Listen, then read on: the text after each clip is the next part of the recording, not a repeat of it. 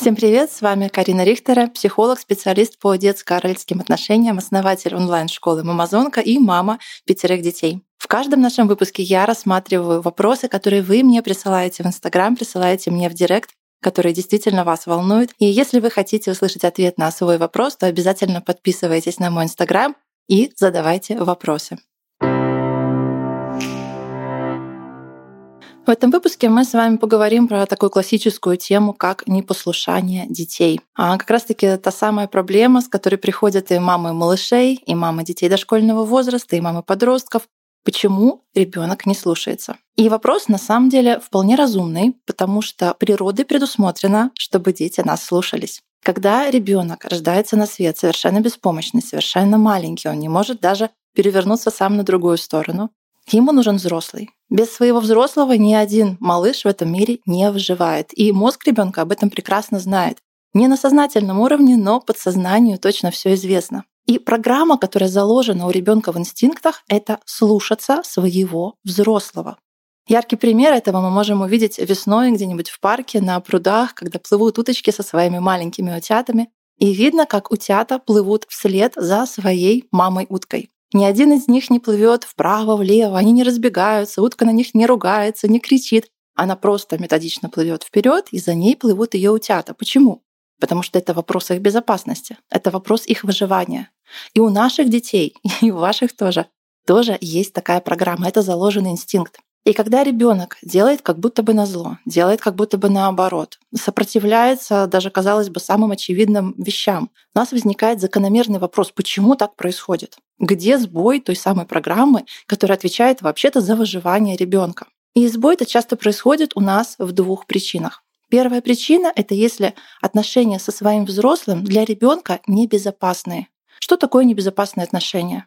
Если в них очень много замечаний, очень много критики, много разделительных наказаний, когда родитель говорит, все, а, я от тебя устал, иди в свою комнату, думай над своим поведением.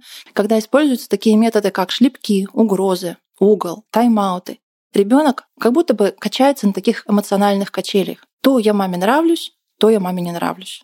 То мама меня любит, то мама меня не любит. Ребенок, особенно маленькие дети, они не могут глубоко проанализировать, что Мама на самом деле, например, устала, она не знает, как справляться, она не знает, что делать.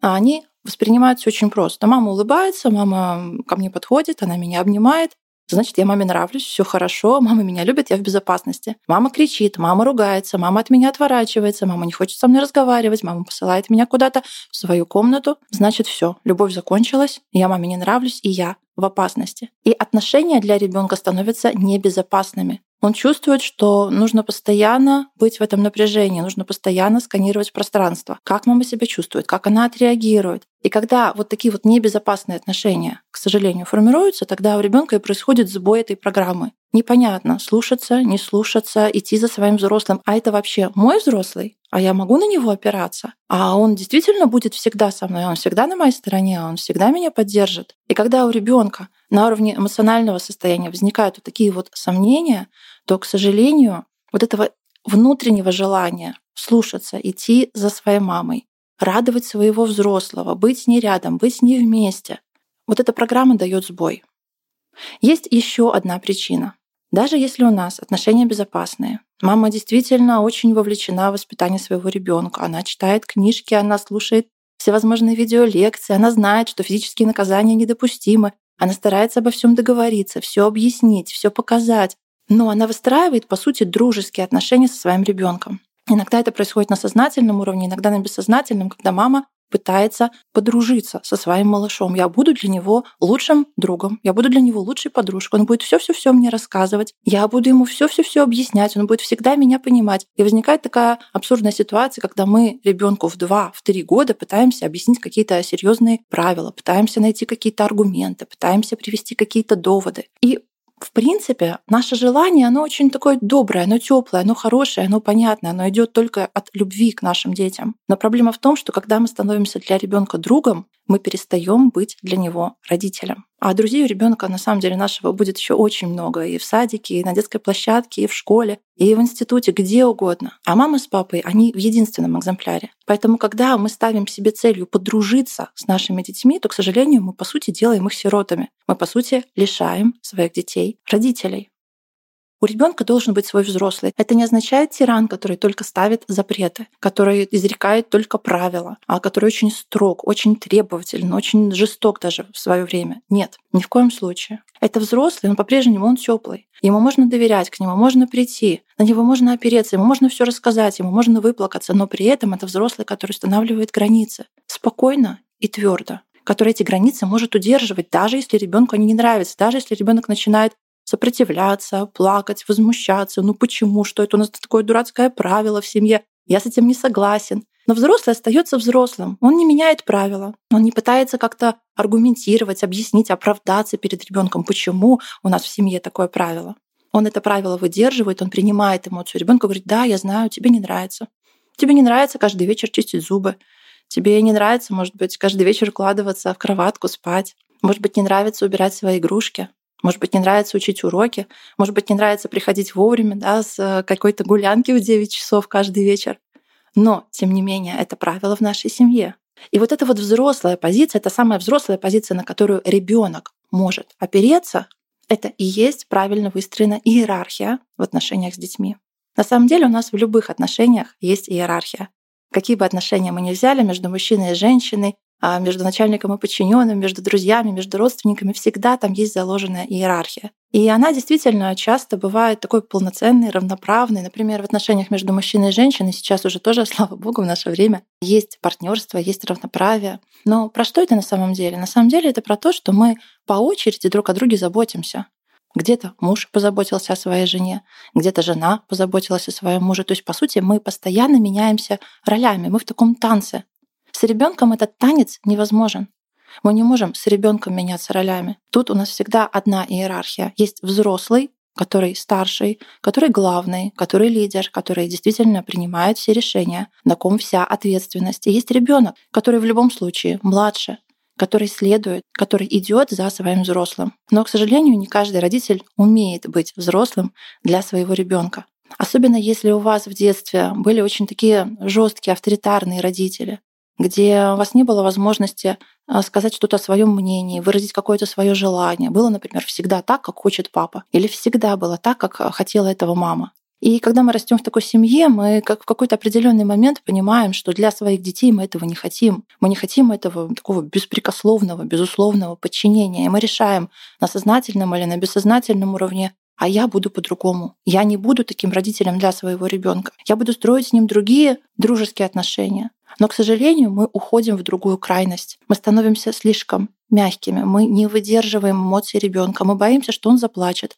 мы боимся, что он расстроится, мы боимся, что он рассердится, а вдруг он будет мне кричать в ярости, ты самая ужасная мама на этой планете. Или начнет собирать свой чемодан и скажет, все, я поеду жить к бабушке, ты мне больше не мама, я пойду себе искать другую маму. Если мы не понимаем, что за всеми этими недовольствами, какими-то упреками или даже какими-то выкриками просто стоит эмоция ребенка, да, он злится, да, он недоволен, да, ему что-то не нравится, это нормально.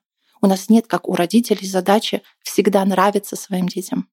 Любят они нас всегда в любом случае, безусловно. Это та программа, которая заложена природой, она работает очень мощным образом, и особенно у детей, маленьких детей, да и у подростков, эта любовь, она всегда будет. Но злиться на родителей, возмущаться какими-то правилами, протестовать против каких-то границ для ребенка совершенно нормально. И это не означает, что мы должны все границы, все правила всегда подстраивать под ребенка. Нет. Мы, как взрослые, определяем правила в нашей семье, мы их устанавливаем, мы договариваемся с мужем, какие правила у нас будут работать, как они будут устроены, что для нас важно, что не важно. И мы сообщаем об этом ребенку, мы его не уговариваем, мы не аргументируем, мы не объясняем на каких-то примерах, микросхемах, таблицах, почему именно это правило мы ввели. Наша задача проинформировать, что это наша семья, и здесь взрослые решили вот таким-то образом. При этом мы можем тебе сочувствовать. Да, мы можем тебе сострадать, что ну да, тебе это правило не нравится. Да, ну не очень хочется, да, не очень приятно, но тем не менее в нашей семье так работает. И когда отношения со взрослым теплые, безопасные, надежные, ребенок может на него опираться, тогда нет, это не означает, что ребенок каждый раз с восторгом, прыгая от счастья, будет чистить зубы, мыть посуду, делать домашнее задание, убирать свою комнату. Нет. Он может повздыхать, он может поухать, а, ну мама, ну опять эти зубы, опять эта комната, опять эта уборка. Это что, каждый день, что ли, надо делать? Да, он повозмущается, но в итоге он идет и делает. Когда выстроены гармоничные, здоровые отношения между родителями и детьми, тогда дети разворачиваются. С ними становится легко, с ними становится просто. И детям с нами становится безопасно. У них появляется энергия для того, чтобы развиваться, для того, чтобы заниматься своими возрастными задачами, для того, чтобы развивать свой потенциал, для того, чтобы раскрывать свои таланты, для того, чтобы обучаться. Они не тратят ее больше на капризы, на сопротивление, на постоянное непослушание, потому что на это уходит куча ресурсов и энергии на самом деле. И ребенок это делает не потому, что он специально как-то хочет вас довести или прибавить количество седых волос на вашей голове. Нет, это программа, которая может развернуться в обратную сторону при условии, что нету здоровых, взрослых, безопасных отношений с детьми.